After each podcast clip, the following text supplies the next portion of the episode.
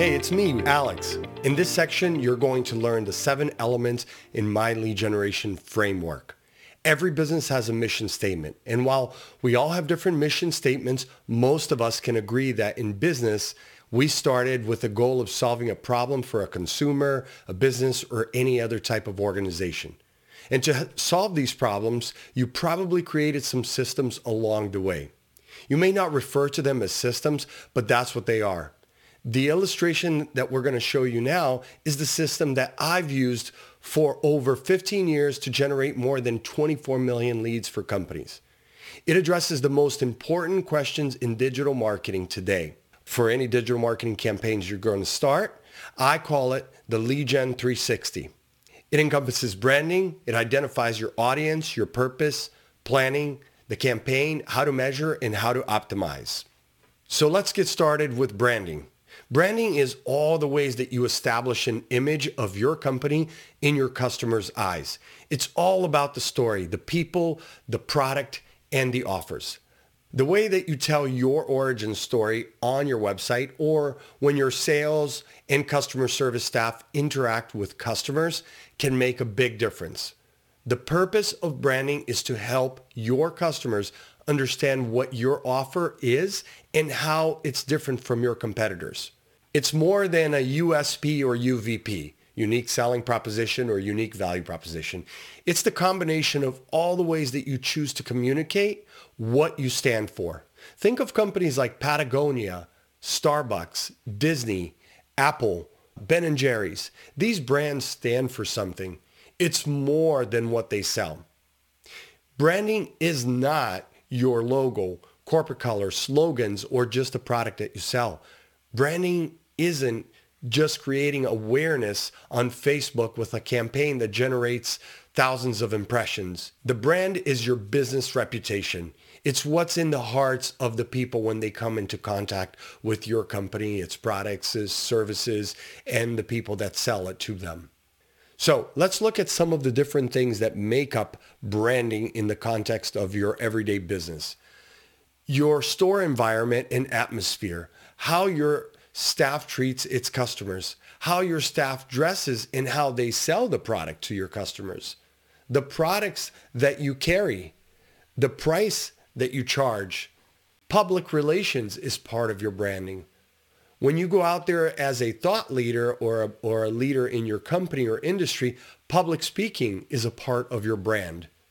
Direct mail and traditional advertising is part of your branding sponsorships, the things that you do in the community with nonprofit organizations.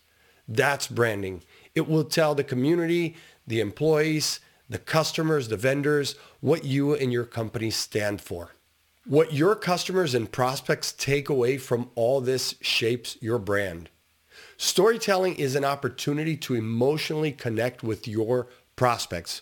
Are you doing that today? And I must say, for many years, I myself did not leverage my story or my business story. For me, it was more about generating leads and the volume of leads for brands like Ford, Allstate, and many others.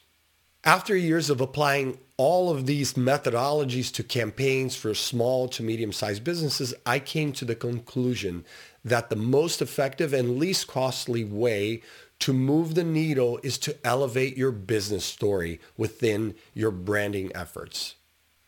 Dr. Paul J. Zak is the director of the Center for Neuroeconomic Studies at Claremont Graduate University. He's also the author of a study at Berkeley where it found that the brain produces neurochemicals called oxytocin, sometimes referred to as the love hormone. When people watch or hear a movie story, Oxytocin creates feelings of empathy and compassion and higher levels of hormone, which are also shown to produce generosity and trust.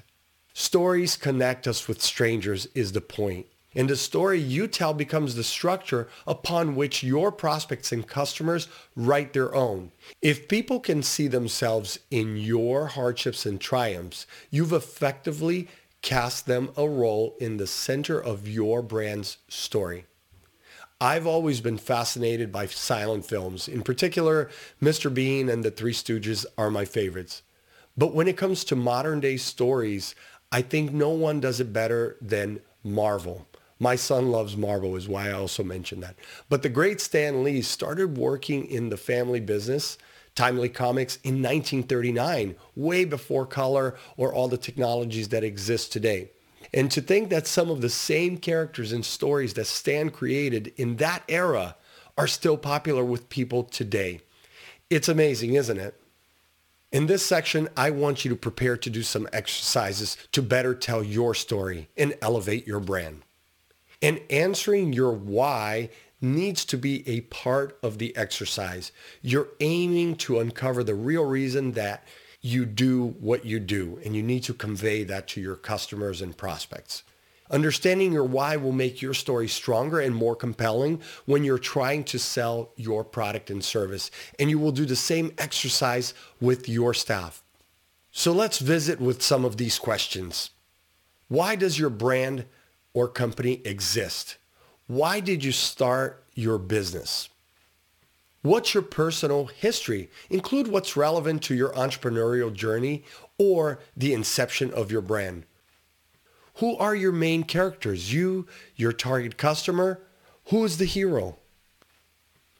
Is there a setting or place that's important to your brand? Why? This is important for you local businesses. What problem are you trying to solve for your audience? What's your mission? You need to create value statements. What do you want to accomplish through your brand? Who's your audience or ideal customer? Add as many details as possible. Now, how do others describe your brand? Is it accurate? Well, that's it for branding. Good luck, and we'll see you in the next section.